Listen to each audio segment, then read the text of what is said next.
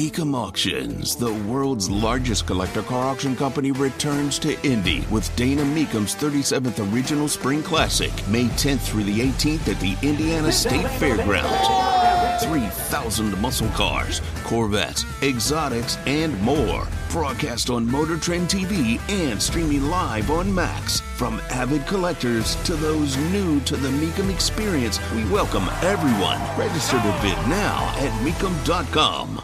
Andy Moore Automotive Group hotline, assuming he's still staked out in Chicago. The NBA draft combine is going on. He had some really good video, among other things, yesterday of Trayce Jackson Davis of IU and Center Grove. Dustin Dopirak of the Indianapolis Star joins us now via the Andy Moore Automotive Group hotline. Though, Dustin, before I get into that, would you think at all the Pacers would have any interest, especially given their massive shortcoming on the defensive end, in bringing back Dan Burke? Man, um, that's a good question. I mean, I, I don't know. I, listen, I don't know. Relationships are such a big deal in this, and I have no idea if Carlisle and company, you know, have a relationship. I'm just thinking, I guess, Dustin, in terms of they really suck defensively, and he's Yeah, a defensive guy. I think so. The reason I would say no, like my first blanch thought is no, is because uh, you know their their defensive guy right now is Ron Nored, and that's an indie guy, and that's one of those ones where I think taking him out of that job um, would um, it, it, it'd be an interesting one from a. Would you have um, to kick him out though? You wouldn't have to kick him out, but I think they like him. I think Rick Carlisle likes him. I think what he would tell you is that, that he hasn't gotten the raw material yet. That that's that more of the issue is that he you know, the, the biggest issue is his best. Their best players are better offensive players than they are defensive players. It, it's less an issue of you know defensive scheme or whatever. I mean, and, and obviously this is I'm not the best X's and O's guy to see things like this, but like TJ McConnell is a guy who understands defense. One of his quotes that he often says whenever they lose is, "We keep getting the right answers to the test and we can't get it right." Um, you know, that basically he's he's like I think Nored, you know, Ron's uh, a head coach quality guy. I think he always gives us great game plans, but we just don't execute it. But part of the reason they don't execute it is some of their best players just aren't great defensive players. You know, Tyrese Halliburton and Buddy Hield are not nearly as good of defensive guys as they are offensive guys, and I think that's something that they're going to try to address in this draft and in this offseason is get more of a balance and be able to put out uh, lineups that. Um, that that have more defensively, but also there, there's going to have to be work in the offseason. I mean, Halliburton came out and said, and I gave him a lot of credit for for just sort of acknowledging this. He's like, I'm getting overpowered at the point of attack. He, he said, you know, I'm, I, and he said, you know, I, I consider myself an elite off-ball defender. You know, he was top five in the league in steals. He's generally where he's supposed to be. Said, Right. But when I'm just one-on-one on a guy, I'm losing, and that means I got to get back in the weight room because I'm getting overpowered by guys, and that's your best player. You know, that, that's the guy you have to play the most. He's got to be out there. He's your point guard. And it's like when you're having to hide him, and then you have to hide Buddy Hield, you know, you're at a disadvantage. So that's why Andrew Nembhard and Aaron Nesmith are on the floor all the time, and they're just okay offensive players. You know, I mean, I think, and and Nesmith, uh, basically the, the the positions, you know, uh, shake out in such a way that he's your four, but I mean, he's always defending really ones and twos and maybe threes. Um, so a lot of times you might find yourself hiding a Buddy Hield or somebody like that on a four man, and he's losing that. He's losing that matchup. Uh, so you're having to shake it up and, and, and move some other guys in and, and move guys around. Um, and they just, I don't think, have had um, you know, where, where they have a, some pretty good offensive flow, more or less. They're not the best offensive team in the league or anything like that, but with Halliburton and Hield, you get a lot of really good spacing. You get a guy like Mathurin. That's the guy who's got to get better defensively on an individual level. That's not so much about X's and O's and where he's supposed to be, but that guy's got to be able to stop some people, and he's got to be able to know, you know, how to read off ball situations better. So I think a lot of this is individual. Um, and I think Nored can get better at that, but I think uh, it does require, you know, a lot of off-season work and literal physical building. And Halliburton came out and said it, like, I need. He, he said, if I don't, even on days when I don't touch a basketball, I'm going to be in the weight room. You know, I'm not going to. I might have days where I don't pick a ball up, but I'm not going to have days when I don't lift, and I've never had that before. And you know, I mean, just uh, historically, he has not been a very strong guy, and he's skinny now, but he was a whole different level of skinny as a high schooler. Like this is progress where Tyrese is, and he's not a very muscular guy, so he knows that that's an area where he's got to get better. So I'm going to say I don't think I think they really like what Ron Nored brings, um, you know, intellectually to the job. You obviously saw what kind of defender he was, kind of leader he was at Butler. He's only gotten better since then. I think they really like him uh, as a coach, and I think more more they're going to be focusing on getting better defensive players through player acquisition and making the guys they have better individual defenders. So I think that's the biggest thing they think is just to get better in one-on-one matchups and win those rather than lose them. I haven't looked up what Philly was defensively, but you know if you could just like maintain with that defense which is not mm-hmm. very good whatsoever, then job right. well done by Dan Burke because that is not a group that jumps off the page at all and says, "Hey, we're going to get a defensive stop right here." Right. Yeah, and that that's the real issue. Is just you just look at these bodies and say that you know there's issues there, and so there's, there's a, lot has to go right. And so again, it, it comes down to you know I, I think if they if they don't get the number one overall pick, I think you'll see a focus on defense and who they draft. Uh, I think that's going to be very key in, in in the way that they're going to continue to build this roster. Carlisle said it that you know a, a few times uh, down the stretch that that is something they're going to be very much looking toward as individual uh, man-to-man defense. Who's better at that is going to have a lot to do with who they add to this roster. So you're suggesting if they stay at seven, then then they're not going to draft Gradey Dick, correct? Yeah, that's what I'm saying. Uh, I would be very surprised if they drafted Gradey Dick. Because he can't guard, he can't guard you right now. So yes. Yeah, yeah, exactly. I mean, he can shoot the lights out. he think can. He's going to make somebody very, very happy. I mean, and he just uh, at the combine yesterday, he was he was lights out. I mean, he was he was on uh, shooting the basketball. So whoever gets him is going to be happy to have him. I'm not trying to uh, make fun of Gradey Dick at all because he is going to be a problem uh, for people shooting the basketball. But yeah, I, I, he's not as much of a priority for the Pacers because they need somebody defensively. I think if they stay at seven, I think Jarace Walker is it really makes a lot of sense. Uh, they need rebounding at the four two. There's a bigger guy who can defend multiple positions, a lot of the length. Um, if they stay at seven, I think he's their guy. Obviously, if they get the number one pick, you pick Victor Wembanyama and you don't look back. Um, but if if they stay at seven, I think Walker is a really smart move for them. Right, if they landed number two, right? Brandon Miller. That's that's an interesting one. Two two to four is really interesting for these guys. Uh, I, I think Miller is. You have to strongly consider that, but you also do have to consider, you know, the, the what you have to explain uh, you know, at, at the end of the day, I mean, uh, obviously he wasn't a guy that was spending a lot of time in trouble, but you know, he is, and and and he'll never get charged. It's not like there's a scenario where you can imagine, um, you know, if if the legal situation goes somewhere where he'll get in trouble, he won't because it wasn't his gun. Um, but we're talking about a gun and a killing that he is, you know, one degree of separation away from, um, and so that's going to have to be explained. You're going to have to make your, you know, big top five pick and then have to tell everybody why you picked him. Um, so I think that's that's that's a tough scenario if they're in the top three. He obviously fits for them from a positional standpoint. I mean, was, I don't think he was a great defender, but obviously he was an exceptional shooter with a lot of length to make you, maybe you can make uh, into at least a pretty good defender and certainly a good rebounder. Um, but you know, I mean, Scoot Henderson's also a special player. Now, do you take a guy like Scoot when you already have a guy like Tyrese? It seems like both of them need the ball. Can you have both of those guys? What kind of issues does that create? So I mean, it, it, they're almost like there is a way in which life is a lot easier for them if they're not going to get Wembanyama. Life's almost easier for them if they're uh, maybe four, but even beyond. Uh, you know, basically, uh, them picking at seventh is not the worst thing ever. I think really what's more important for them is making sure they just don't get jumped by someone that's behind them. Uh, I think that's that's a key issue is making sure they're not getting pushed back to eight, nine, or ten, um, because you know somebody that with a better record than them ends up you know getting uh, one of their ping pong balls picked. If they stay at seven, uh, I think they're in pretty good shape. Do you think they'll stick to philosophy of going for a guy that has a defensive prowess?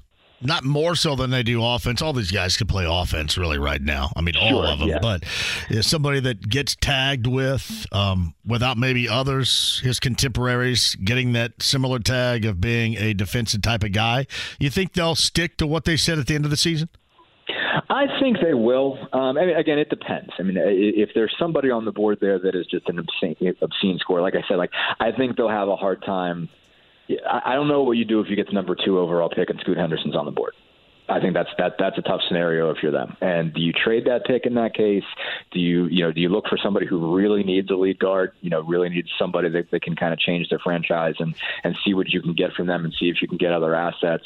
You know, I don't know. Um, I, I don't know what you do in that case. Uh, you know, maybe you know, do you pick Walker over Miller at three? I mean, I doubt it. Uh, I mean, I, I kind of still feel like he's such a talented kid that I, I don't know if you pass him up and you know you you take the PR hit and you live with it. Um, but I think if you are at seven, you do. Um, I, I think I, again, I, I I don't see I, I see Walker showing up right around there anyway.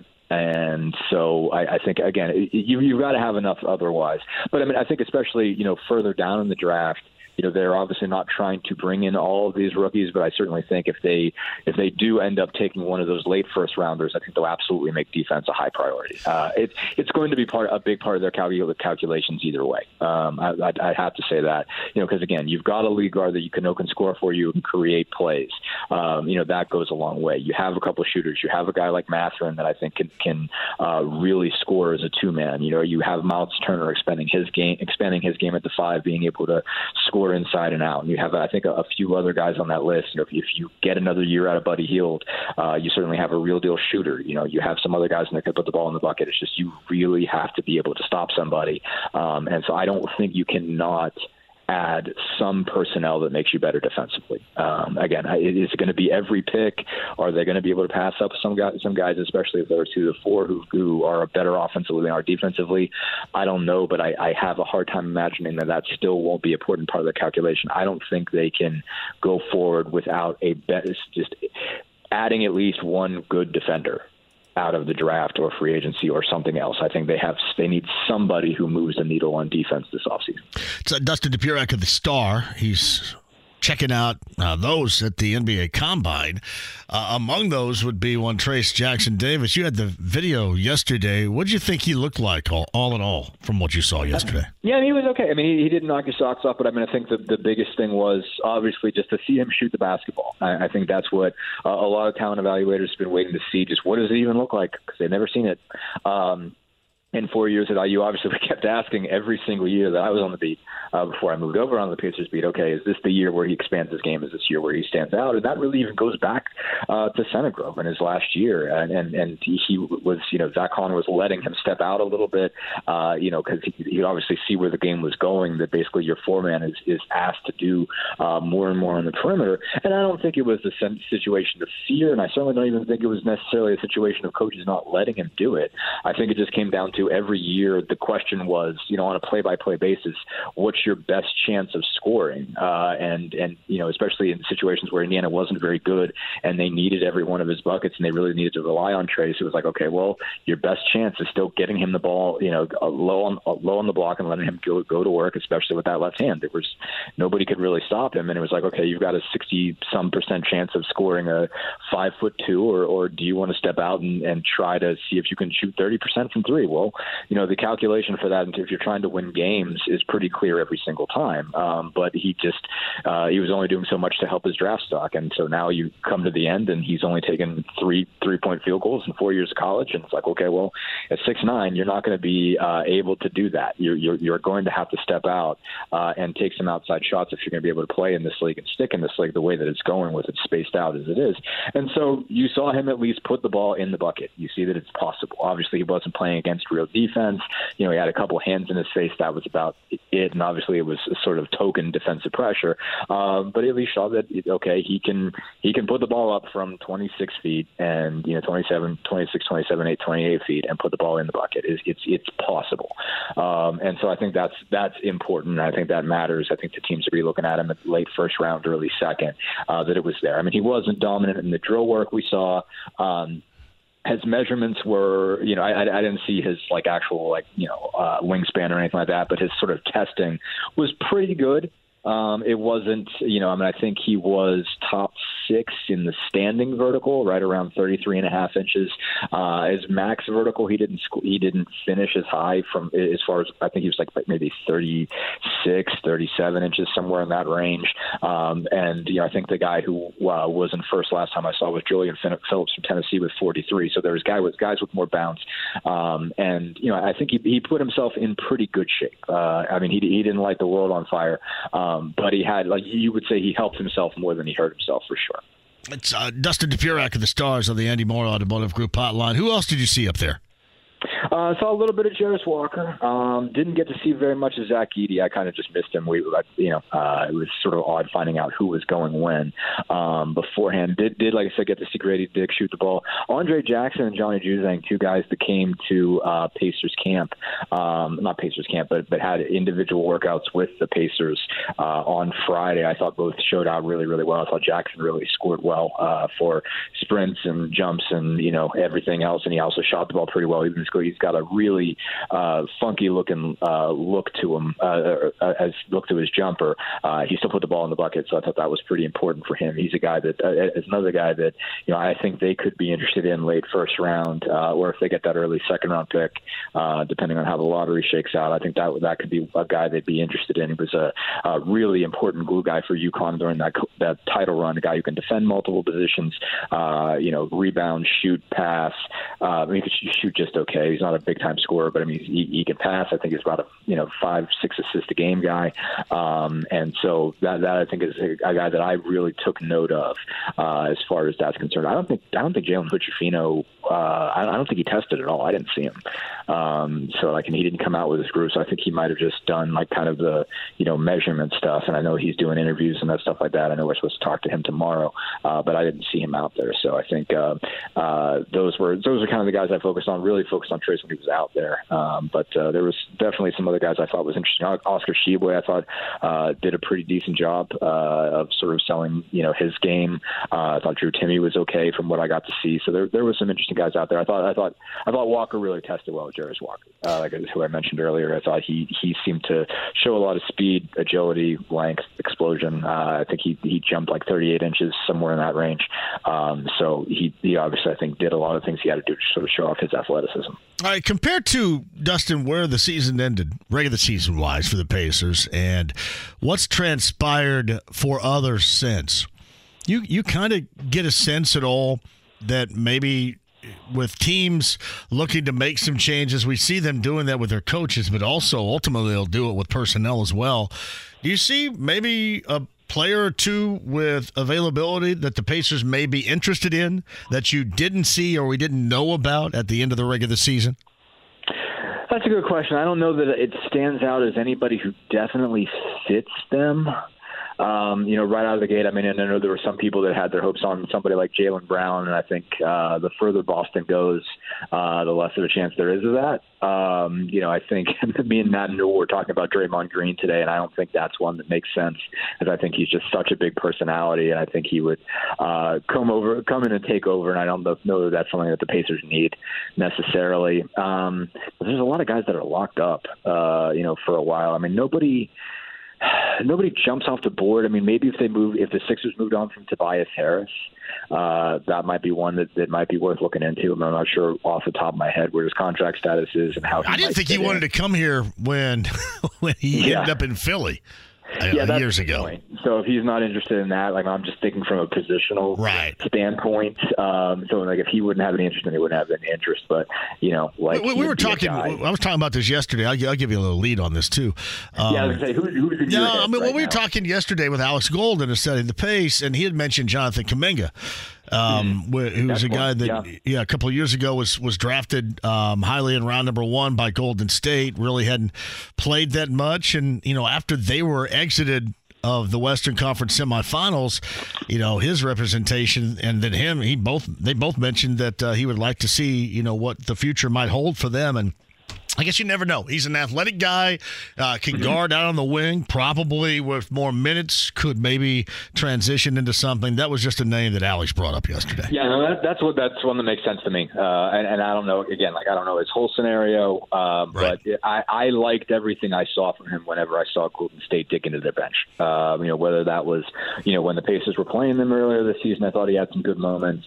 Um, I can't remember which game they were getting beat up in um, down the stretch. I think it was maybe five, four. There was one game that, that, that it got away from them pretty fast uh, down the stretch, and there was some interesting Kuminga minutes. I thought where he made some shots again, showed some length. I think he's just muscled up pretty good. That he can defend well, he can rebound well. He's a heck of an athlete. I mean, it just tells you obviously how much uh, depth the Warriors have, and, and and the additional piece to it is just when you when you get to playoff time, you know, just bench is shortened so much. There are there are a lot of guys who get used to 20, 25 minutes a game, 15 minimum, that all of a sudden see those disappear when you get to playoff time, and I, I'm sure that's not something they they love. And, and I mean, I, I like a couple other pieces. I like Moses Moody a lot. I mean, I get why Kuminga didn't play a ton, um, but uh, he does. I, I think he's got a lot of promise, a lot of upside. And so, I mean, I don't know what Golden State would want. Um, I don't even know what. Again, I don't totally know. No, no, no. It was yeah, it was clearly just a, a dart and a dartboard kind of thing. So sure, but no, it's interesting. I, I think, and I think there was a lot of those pieces. And I think you know, you look at. Um, you look at just how much they got out of Jordan Nwora. Um, you know, I mean, I think the Pacers have a good sense of looking around and seeing, you know, there's a lot of talent around in this league that people don't use. You know, and um, that's that, that's how much skill there is right now, just in professional basketball right now. There are a lot of guys out there uh, that are stuck um, because there's so many other good players that it's really hard to break in um, into a, into a constant role in this league. And you saw Jordan Nwora barely ever got to play um, in Milwaukee, and and shoot, I mean, I would talk to, uh, you know, Giannis is a great quote, and he's a guy who hangs around for a while. The Pacers changed really fast, so I got to talk to talk, a chance to talk to Giannis um, after Milwaukee's last game in Indiana, and I asked him about Nwora, and he said, "Man, that guy's awesome. He, he's really awesome, and I'm really happy for him. He just didn't have an opportunity here." He says, "But he is a terrific basketball player, um, and so you know that's a guy who they found. You know, they they got literally for nothing. I mean, basically, it was like Milwaukee was giving away a couch. You know, it was like I can't have it in my house anymore. Can you take this? And you know, they just was like, yeah, sure. If you're giving it away for nothing, absolutely. And that guy came out and he had what a 33 point game.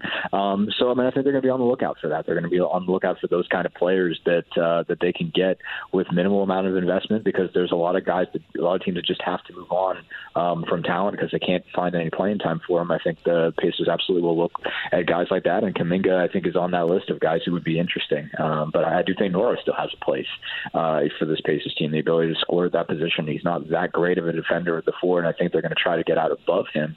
But I think they'll still keep him for that bench because I think he matters there. A lot of activity. Uh, even beyond what we're going to see tonight, where they're going to end up drafting with that draft lottery, a lot of off-season activity coming out of the Pacers, in your estimation.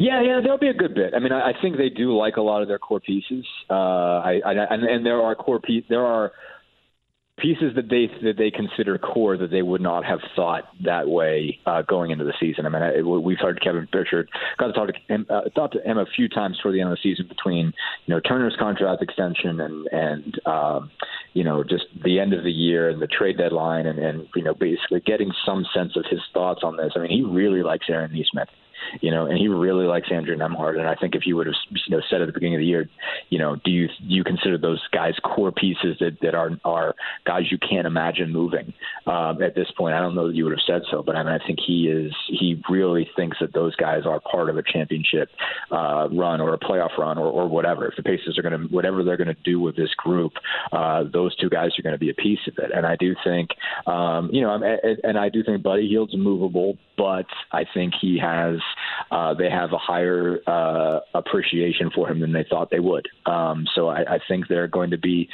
slightly more hesitant to move some pieces just because they like some of their pieces, um, not because they don't feel like they, not because they're scared to make moves, but I think they they definitely have a few guys that they're not ready to part with. Uh, so is it because I told Chad Buchanan not to trade Hield and McConnell? Yes, specifically. He told he told okay. me that specifically. He said, I, Jay, I can't sure. make J and B mad. Yes. Yeah, I said hey, uh, like uh, two essential pieces. Like two essential pieces right there to me. Mm-hmm.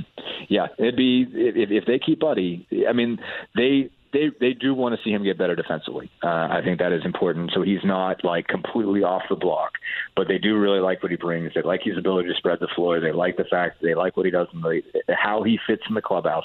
Like you wouldn't call him a leader or a captain necessarily, but he has a personality that fits.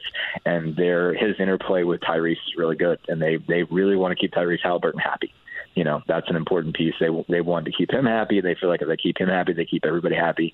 And for now, at least, I think Buddy Hield's a part of that. So you know, they're uh, he he is if if they're going to trade Buddy Hield, it's going to bring a pretty significant return. They're not going to give him up for nothing. It's uh, Dustin Dopirak of the Star. He's covering obviously the uh, NBA Draft Combine and doing more. And uh, be set tonight to see what happens in the NBA Draft Lottery, the outcome for the Pacers this evening as well. Dustin's on the Andy Moore Automotive Group hotline. I appreciate you, Dustin. Thanks for hopping on. Absolutely. Thanks so much for having me. Whether it's audiobooks or all-time greatest hits, long live listening to your favorites. Learn more about Kisqali Ribociclib 200 milligrams at kisqali.com and talk to your doctor to see if Kisqali is right for you. Well, the Andy Moore Automotive Group hotline. He is the voice of the Pacers. He is Chris Denari. Have you boned up on your Pacers NBA draft lottery history? Uh, I have a lot of cheat sheets, John. So uh, I, I I have, and it, it will be a very interesting night. I'm on my way downtown to uh, host an event uh, for Pacer season ticket holders and suite holders, and and so looking forward to that. In fact, right now I am passing the legendary Bulldog. The Bulldog, shout out on on College Avenue. So our friends yeah. on the Bulldog up there. That was a great stop we had back in November on this show. Yeah, no question. So uh, yeah, so uh, excited about tonight. You know, the odds are, are very low. Um, you know that the Pacers will move up. It, you know, it's funny when you look at all the numbers. They they have the seventh best record virtual because of the tie with Washington, but you know they're I think the number that you know where they their highest percentage to land is like eight. So hopefully they'll have some good luck and uh, can they get to number one? Let's see. But uh, if they could get into the top four, that would be great. Where would you rank? You've been around here forever. Where would you rank if the Pacers were to get to number one? Would that be the all timer uh, of all timers around here? Yeah, I, I think so. I mean, it. You know, you're you're talking about uh, a guy in Wembanyama that is. I, I don't know if I've ever seen as much hype about a player, and then when you watch his video and you see the skill that he has and uh, at the size that he is, I mean, he's an amazing player. So you know that things would would definitely change from not just a national picture for your franchise, but an international picture. So uh, there's no question that uh, whoever gets the number one pick, uh, you would think it will be franchise altering. It's uh, Chris Denari. I was going to ask you, but I'm not going to set you up like this because I know how much you love the Pacers. I was going to ask you, would you rather win the Powerball, the Pacers win the draft lottery tonight? But I'm not going to do that to you. I will not do that to you.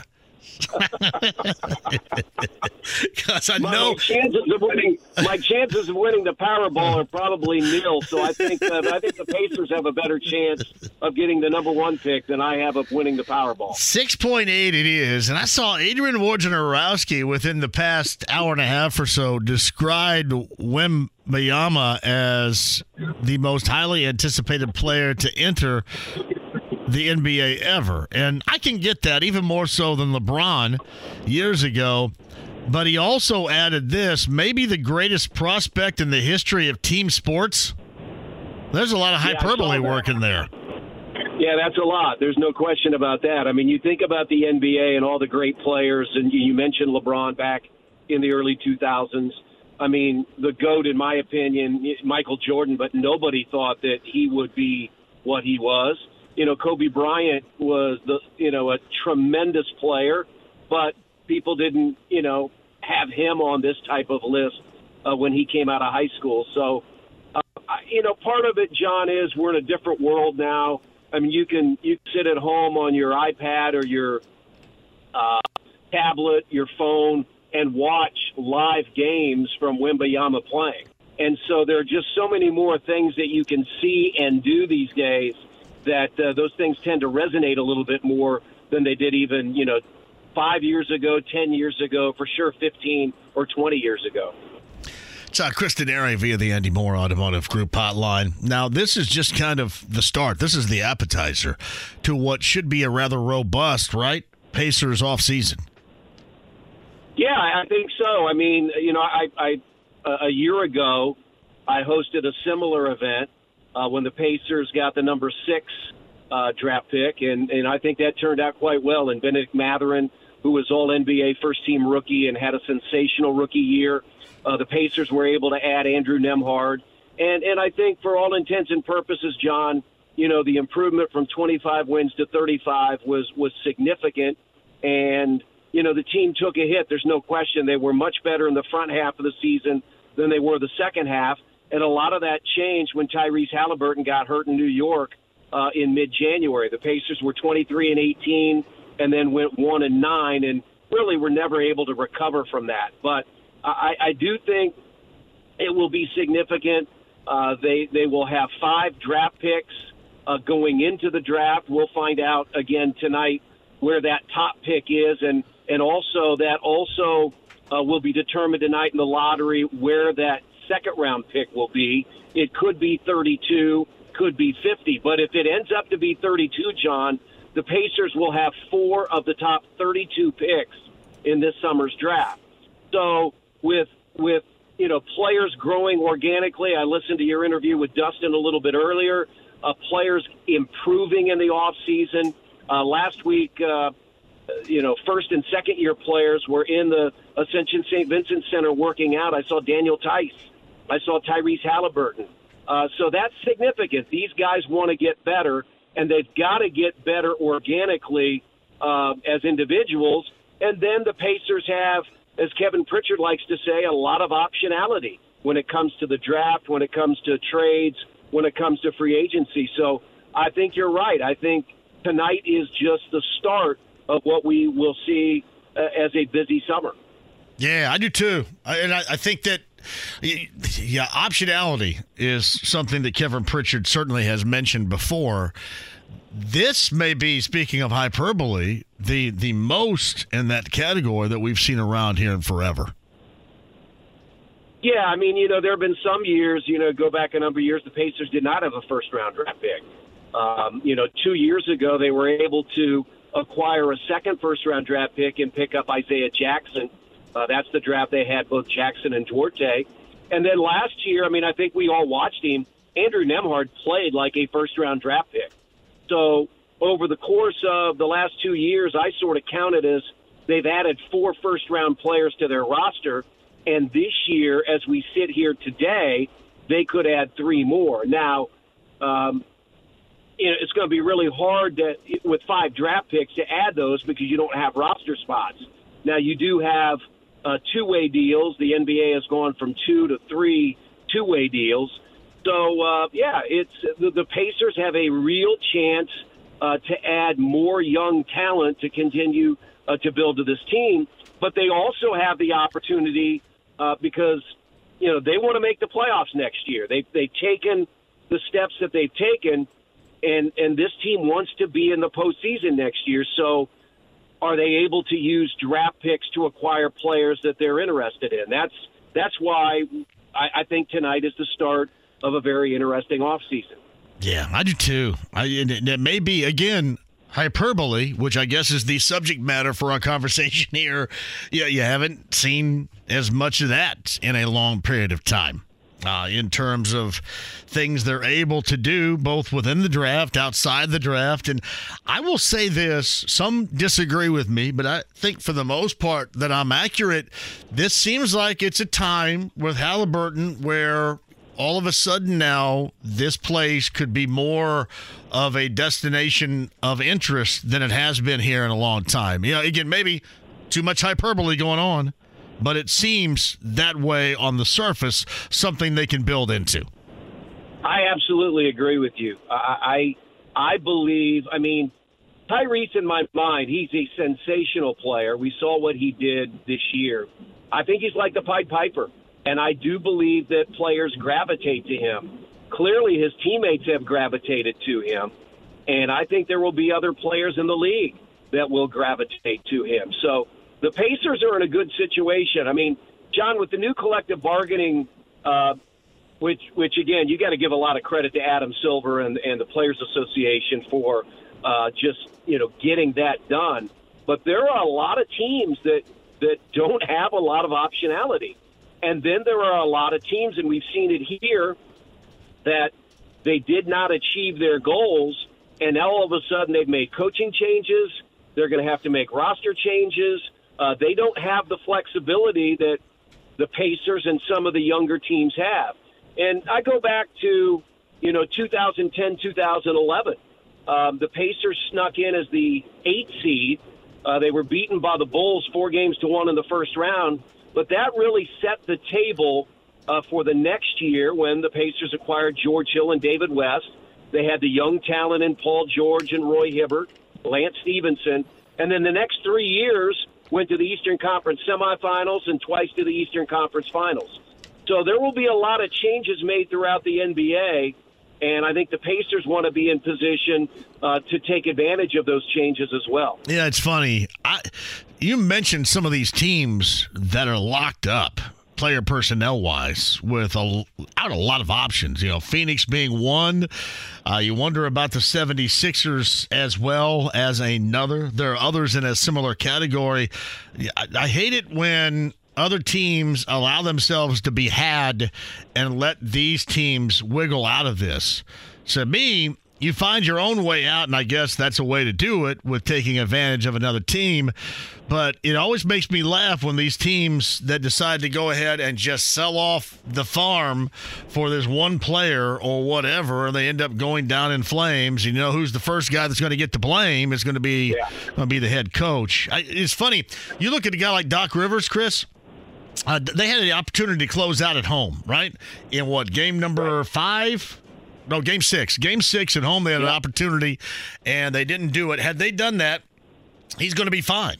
But that game six and then that embarrassment in game seven was the difference between him moving on as a coach and uh, and staying in Philadelphia. It's just kind of amazing how all this works out with these teams that have these elite level, so called elite level players on them.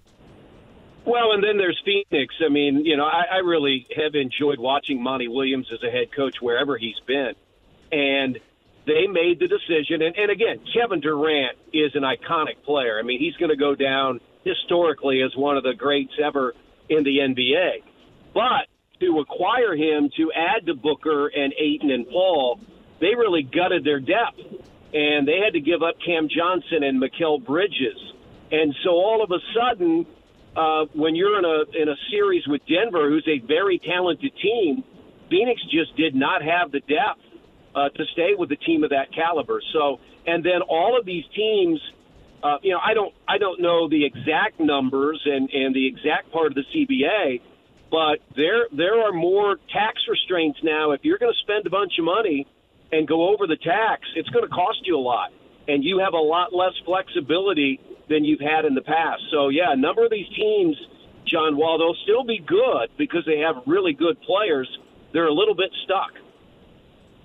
So, Chris Denari, voice of the Pacers on the Andy Moore Automotive Group hotline. You mentioned at the outset of the conversation that you're hosting something tonight for the Pacers for season ticket holders and suite holders. Yes, uh, we've done that. Uh, we did that last year. Uh, we're we're doing that again tonight, and then uh, I know we'll have a draft party just like we had last year. So it's a great opportunity for you know those who support the Pacers from a season ticket standpoint, uh, you know, suite holder standpoint uh, to to really it's the it's the start of next year. And so uh, you know that's that's part of what I love to do. It's not just doing the games. Uh, it's being uh, it's being a part of the franchise and and participating in special events like this. So yeah, looking forward to that tonight. Well, there has been some good fortune. That trade was fortunate. The drafting of Bennedict Mathurin was fortunate. Uh, the the Phoenix right? Matching the uh, the offer sheet for DeAndre Ayton was good fortune.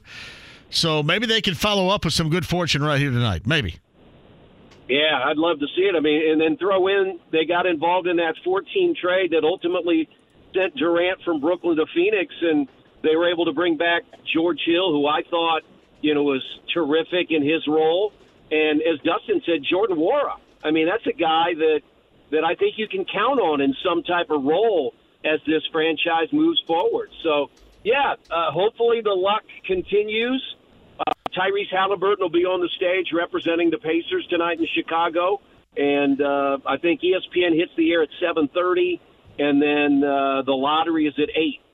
So, uh, you know, hopefully it was disappointing last year because I think everybody felt that the Pacers had a chance to move up a little higher And I think fans were disappointed with Yeah. the sixth pick. They were not disappointed with who they got, though, uh, a month later in Bennedict Mathurin. And so uh, hopefully there will be some optimism tonight, and uh, we'll see what happens. No, you're absolutely right about that. Now you you can they and that's part of the good fortune right there is making that pick and having that pick play the way as a rookie as he did even with the ups and the downs, you know, you could see him making his mark and what he could be. Uh, with maturation and moving forward, and you can see that with the team as well. You know, I talk about this all the time. They gave Pacer fans around here hope that the moves that they have been making and continue to make are the right ones to make them better. And you saw signs of that. And really, it is similar. I brought this up too of what the Colts would be necessary in doing this year is help building a belief. Because you're right. This time last year, there wasn't a great deal of belief. This time this year, you fast forward that now, uh, there's certainly much more in that category. Yeah, no question. And I think, John, and, and we've not been on for a while. Uh, you know, I haven't been on for a while since the season ended. But I know when we talked late in the year, I kept saying the crowds have been amazing. Um, and everywhere I've gone uh, since the season ended, people have talked to me about they can't wait for next season because they enjoyed watching this team play. Do they want them to win more? Absolutely. Uh, do they do they want them to be a playoff team? Absolutely. Uh, but there's an excitement because you can see something building, and I, I think that's going to be a lot of fun as well to watch the Colts. You know, uh, before I got the Pacers job, I did what Greg Rakestraw did for a number of years and hosted the Colts postgame show. And so with Anthony Richardson and their young players, I mean, I, I think it can be an exciting time in Indianapolis for the two uh, pro franchises. And then, you know, I'll throw in the team that I was, uh, you know, with for a number of years, the Indiana Fever. They've got a lot of young uh, players. So, uh, yeah, I think uh, in some ways, at times, it's hard to be patient. But I think uh, I think it's going to be a lot of fun to watch these young teams grow. It's uh, Chris Denari got you covered if you're a season ticket holder or a suite holder at the event for the Pacers tonight. And of course, there it will be uh, going over with a fine tooth comb. I'm assuming they're live with Chris being the host. Uh, what happens with the Pacers tonight in the NBA draft lottery and then the offseason should be incredibly fun. It is good to have you back on, too, by the way. Yeah, and I'm sure uh, I'm looking forward to it. Uh, what next Friday? My annual visit live uh, to JMV at Carburetion Day because I'll be out there, of course. Uh, turn four for I think it's year 22 Yep. uh, on the IMS Radio Network, taking the handoff from Jake Query. So uh, we'll be out there uh, rehearsing uh, that day uh, for Carburetion Day. We'll be streaming on IndyCar.com, and that's sort of our day to you know get get stuff ready. And uh, I know that I, I always love stopping by and, and joining you uh, live there at the Indianapolis Motor Speedway. Do you guys rehearse during the laps that are going on? How do you rehearse that? Yeah, we call it just like it's the race.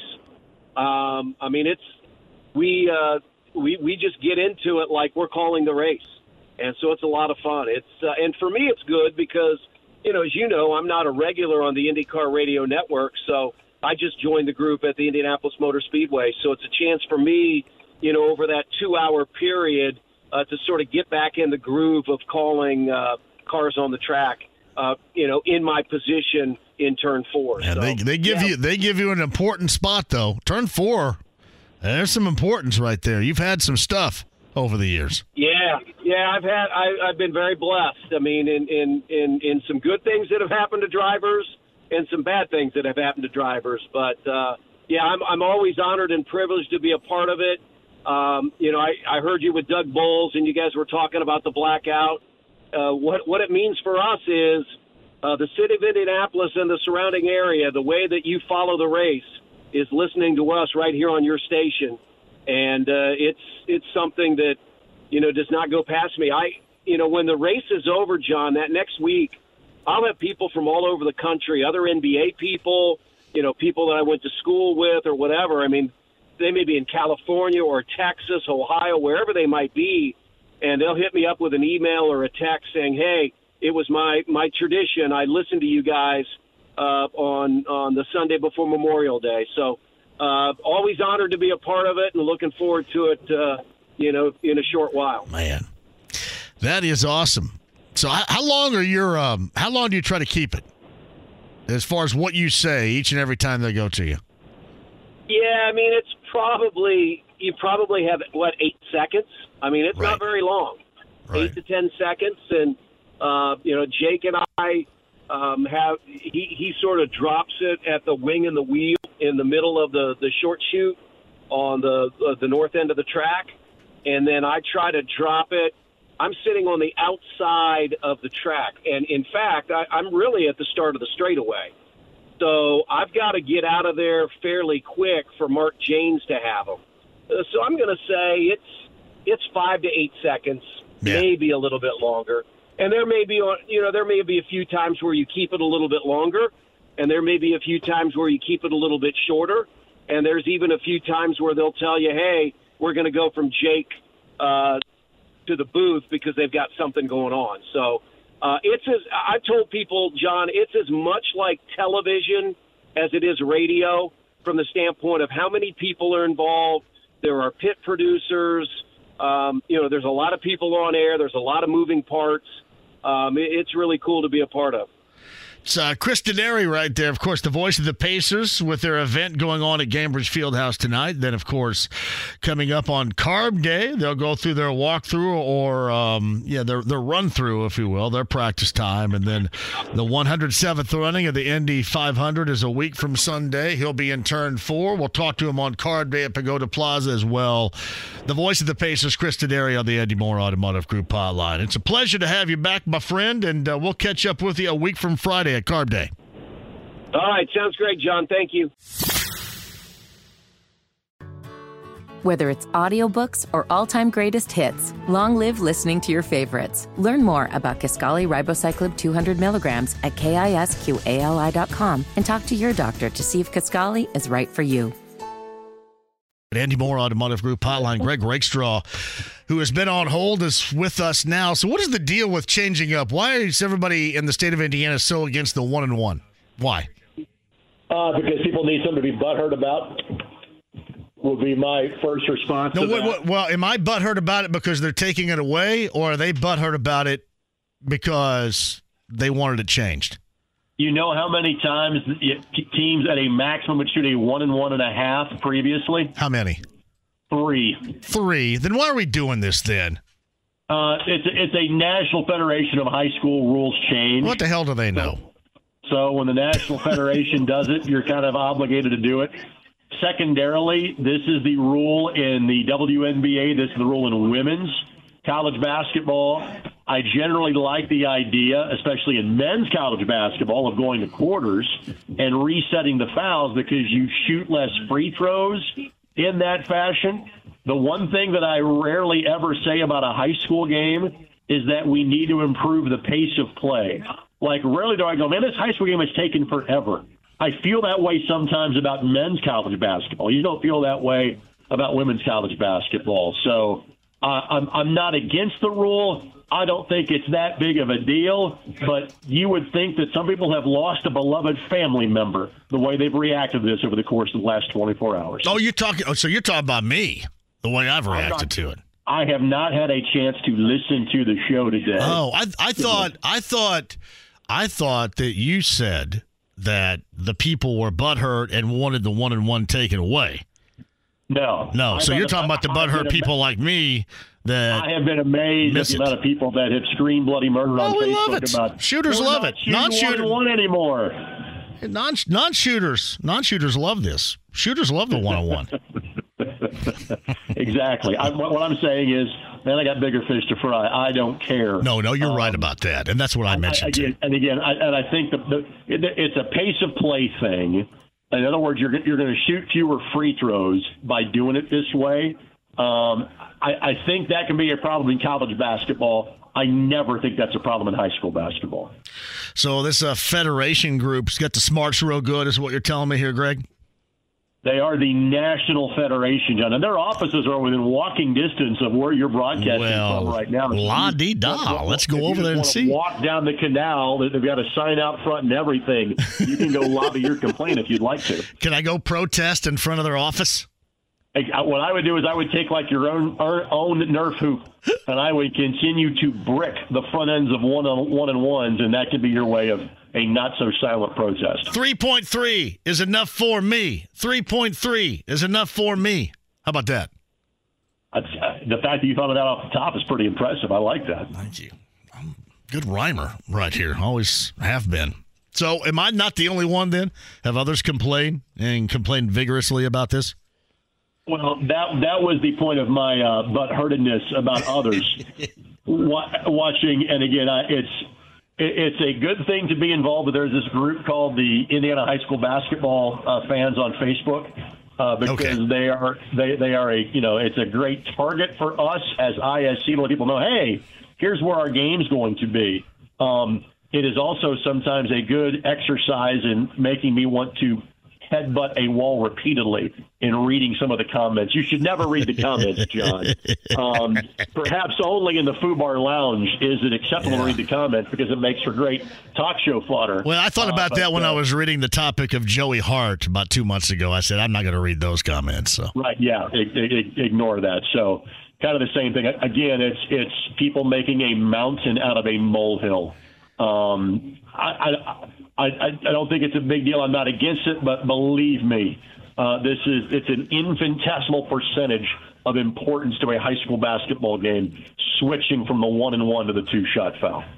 It's a Greg Racer on the Andy Moore Automotive Group hotline. Speaking of Joey Hart, uh, he decided to uh, decommit from Central Florida. He's wide open again. Think he's going to end up in Terre Haute, or is it someplace else? I think it's certainly a possibility. I, I can't claim to know, uh, you know, the younger Joey all that well as to whether he'd like to stay closer to home or whether he'd like to, you know, go far away as he was planning to down in Orlando. You know, obviously, given everything that has happened with his dad, I'm, I'm not sure which direction that is going to go in. Um, you know, Central Florida is making the move to the Big 12. Do I think athletically he was that level of a player? Maybe a bit of a stretch. Do I think he could come in and be a contributing player for Josh Schertz at a place like Indiana State right away? Absolutely. When you make a move like that this late in the game, rarely do you kind of go up, so to speak. Oftentimes you kind of go down a perceived level. I'm not saying he's going to Division two, but I think if somebody locally, as in an Indiana State, Ball State, IUPUI, et cetera, end up landing his services, they will get a steal. I think the kid can really play, and athletically, I think he's got the goods. Uh, we are loaded up today, by the way, too. This is kind of awkward time to have you on, Greg, so we're going to go a little bit shorter than normal. But I did want to give you a chance uh, to talk about this weekend. You out at IMS, certainly, and your schedule coming up, and um, and obviously some of this stuff we'll be talking about beyond the rules changes and things of that nature, high school wise. When it comes to track, when it comes to softball, when it comes to baseball, what's what's on your radar right now moving forward? Well, in terms of what the weekend's going to look like, uh, I'm going to have some JMV level shifts on the fan because I've got like four hour shows nice. Uh, coming up this weekend. So um, I will be responsible for nine hours of radio coverage on this frequency on Saturday and Sunday. So 10 to 11, 1 to 4 on Saturday, and then on uh, Sunday, uh, I will have 10 to 10 to 2 and six to seven. I'll have great help. I'll have John Herrick, Kurt Darling, Mike Thompson, etc. Guests lined up like Paul Page going to stop by for a little bit, talk about his new book. I'll have him on Sunday afternoon. Other guests that I am working on as well. But this is the time of the year, other than say Colts post-game showtime, that I have the most airtime on the fan. So we'll have you covered all weekend long for all things Indy 500 qualifications on 93.5 and 107.5 The Fan. Yeah. Uh, it's uh, Greg Rakestraw via the Andy Moore Automotive Group hotline. I appreciate you jumping on here. By the way, the Indiana State Missouri game didn't happen. I saw. Missouri bailed on them. Yeah. Is that because they got were they scared? Missouri saw a team that was ranked in the top 25 when they probably thought they were scheduling a win, and all of a sudden that game didn't happen. Um, if if you read the press release that was put out by Indiana State last week. Um, you can pretty much read who made the decision to cancel the game in about the first five words of it. So uh, clearly, somebody decided to bail on the Sycamores. Oh, um, Missouri! Oh yeah. man! Yeah. Babies. All right, man. I appreciate you more than you know. We'll catch up this weekend. See you, brother. And again, I, I have a wonderful request already in my mind for Saturday night. I can't wait to call the can't wait to call the takeover on Saturday. I'll be ready, buddy. Thanks, man. See ya. Whether it's audiobooks or all-time greatest hits, long live listening to your favorites. Learn more about Kisqali Ribociclib 200 milligrams at kisqali.com and talk to your doctor to see if Kaskali is right for you. On the Andy Moore Automotive Group hotline, he's a part of the history of RTV6. He's a part of the history of the Pacers doing TV. And hi, Heidi, how you doing? He's a part of history in broadcasting in Indy, and now does it on Motor Trend, still for Mecum and the Mecum auctions. Scott Hoke joins us now. Hello, Scott. JMV, how you doing, my Oh, friend? I'm so much better after hanging around with you and John today. I got all the We knowledge in the world. We had a good time, didn't we? It was a lot of fun, Yeah. and we saw some amazing. You know, and I, I think I'm going to coin a new a new thing for your initials, JMV. Just more vehicles. That's Yes. all we need. That's it. You Just know? more vehicles. That's it. that 76 Cadillac got me thinking. Oh. Got me thinking I was Pesci in Casino there for a minute, going out with the showgirl to the parking lot at the Leaning Tower. You guys, your your listeners, you guys would have been just astounded at how quickly JMV took off Oh, yeah. after this kind of a uh, kind of a coffee with creamer colored four door Cadillac. It was humongous. Yes. But man, you were all over it, dude. It had me at CB in it. It had a CB radio in it. I went, wait a minute. How much is this right now? I need it. So, Exactly. nah, you got you and John were were fantastic. When are you guys getting on Motor Trend TV? When does that start this week here? We kick it off tomorrow at noon. We go noon to six o'clock uh, here local time. Six hours tomorrow, and then I think they turn around and repeat the show the, in its entirety from six to midnight. So it's wall to wall Mecum all week long. So it's noon to six tomorrow, Thursday, Friday, and Saturday. Twenty four hours uh, of live coverage from the Spring Classic, Dana thirty sixth original Spring Classic. Hey, Scott, I mentioned too, you used to work at RTV6. You used to work with the Pacers as well. You have a huge footprint broadcasting wise here in, in central Indiana, had for a long time. How long have you been involved in the Mecum broadcast, and how awesome has that been? Because all I could do is remark about how lucky you are to have that gig. It, yeah, JMV, I'm very blessed, um, exceptionally blessed. I, I love what I do. Uh, it's it's a couple of loves that I have of broadcasting uh, and automobiles, and they just kind of converged. And the story is totally a God thing with me. In in March of 2008, uh, I was sitting in my uh, in my living room on the couch, and my phone rang, and and the voice at the other end uh, was a gentleman named Terry Lingner, who many of your listeners may know from uh, Saturday Night Thunder, Thursday Night Thunder. Very, very well known and respected guy uh, in in racing and television all over the country and in many parts of the world. Uh, and Terry said, "Hey, what are you doing tomorrow night?" Literally tomorrow night. I said, "Well, I've got another commitment." He said, "Well, what about next Saturday night?" And I said, absolutely, I'm in. And that was the very, we were here at the fairgrounds. We were in the chicken barn, and we did six or seven consecutive weekends March, April, and then May. We skipped Mother's Day that year.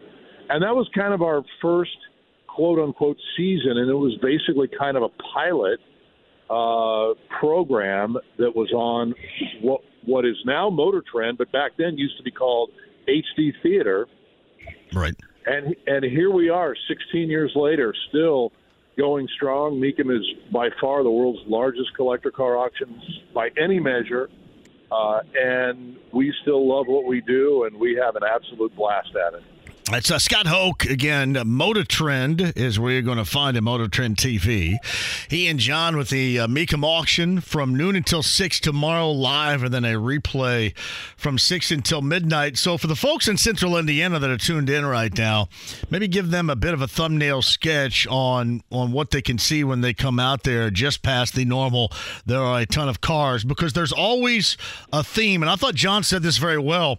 There's always a theme to where you think that last year was the best until you see it this year and then until we see it next year it's amazing how they continue to top themselves in that category so what is this year what's the theme what's the focus on out there this year Well, I, yeah, and I'm I'm with John Kraman. I'm with you uh, and everyone.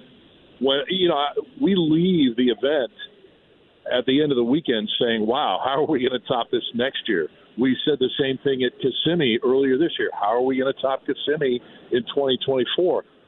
But the big, the big, maybe singular main attraction out of a, a number of them is this car called simply called the Black Ghost. That's what it has been nicknamed over the years.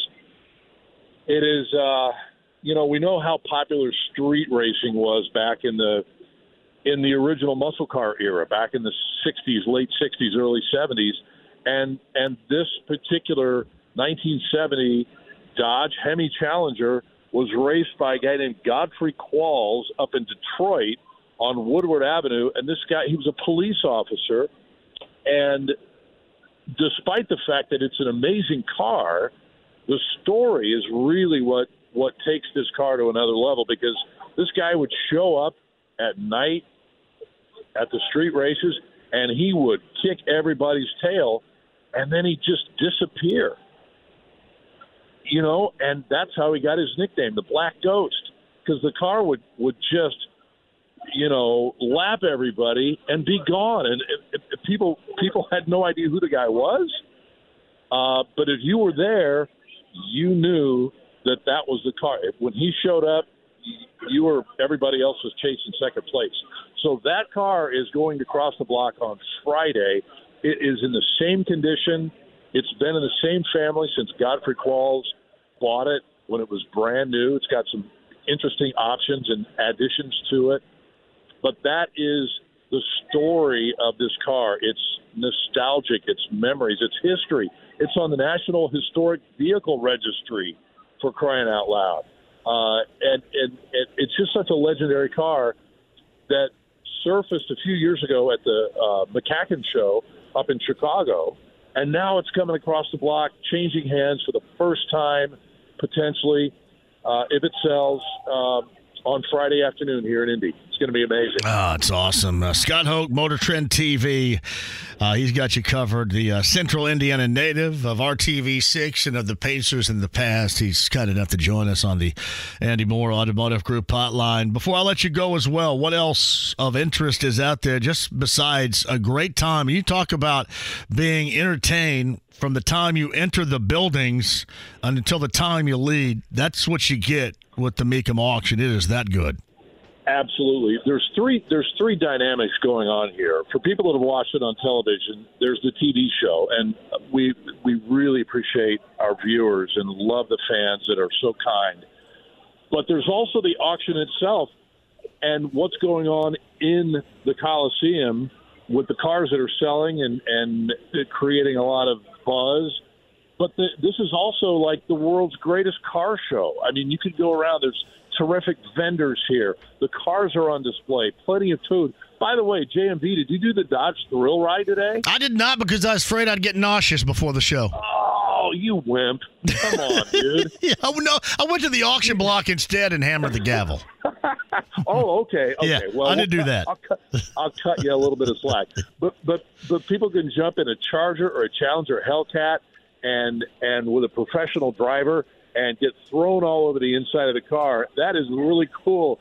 It's one of the coolest things to do out here. But there's just so much to see. It you could buy Mecum uh, paraphernalia, memorabilia, uh, Mecum gear, uh, and it, it's make it make a day of it. It's so cool.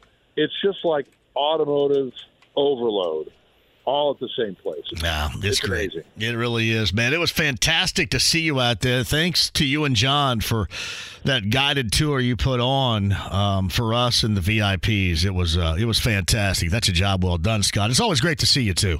Yeah, likewise, and you as well. And I'll keep ta- tabs on that Cadillac for you and let you know where it goes. and if it's if it's still available, we might be able to make you a deal. And then get me out to Monterey sometime. I want to go to that Monterey event one of these days. Hey, you're in. I I know a guy. Awesome. I know a guy that can help you with that. Awesome. Scott, it's great to see you too. We'll be watching on Motor Trend and have a great weekend here at Indy with your gig, man. That's fantastic. Thanks again. Okay. Okay, brother. Thanks for having me on. I appreciate it very much. Mecum Auctions, the world's largest collector car auction company, returns to Indy with Dana Mecum's 37th Original Spring Classic, May 10th through the 18th at the Indiana State Fairgrounds. 3,000 muscle cars, Corvettes, exotics, and more. Broadcast on Motor Trend TV and streaming live on Max. From avid collectors to those new to the Mecum experience, we welcome everyone. Register to bid now at Mecum.com.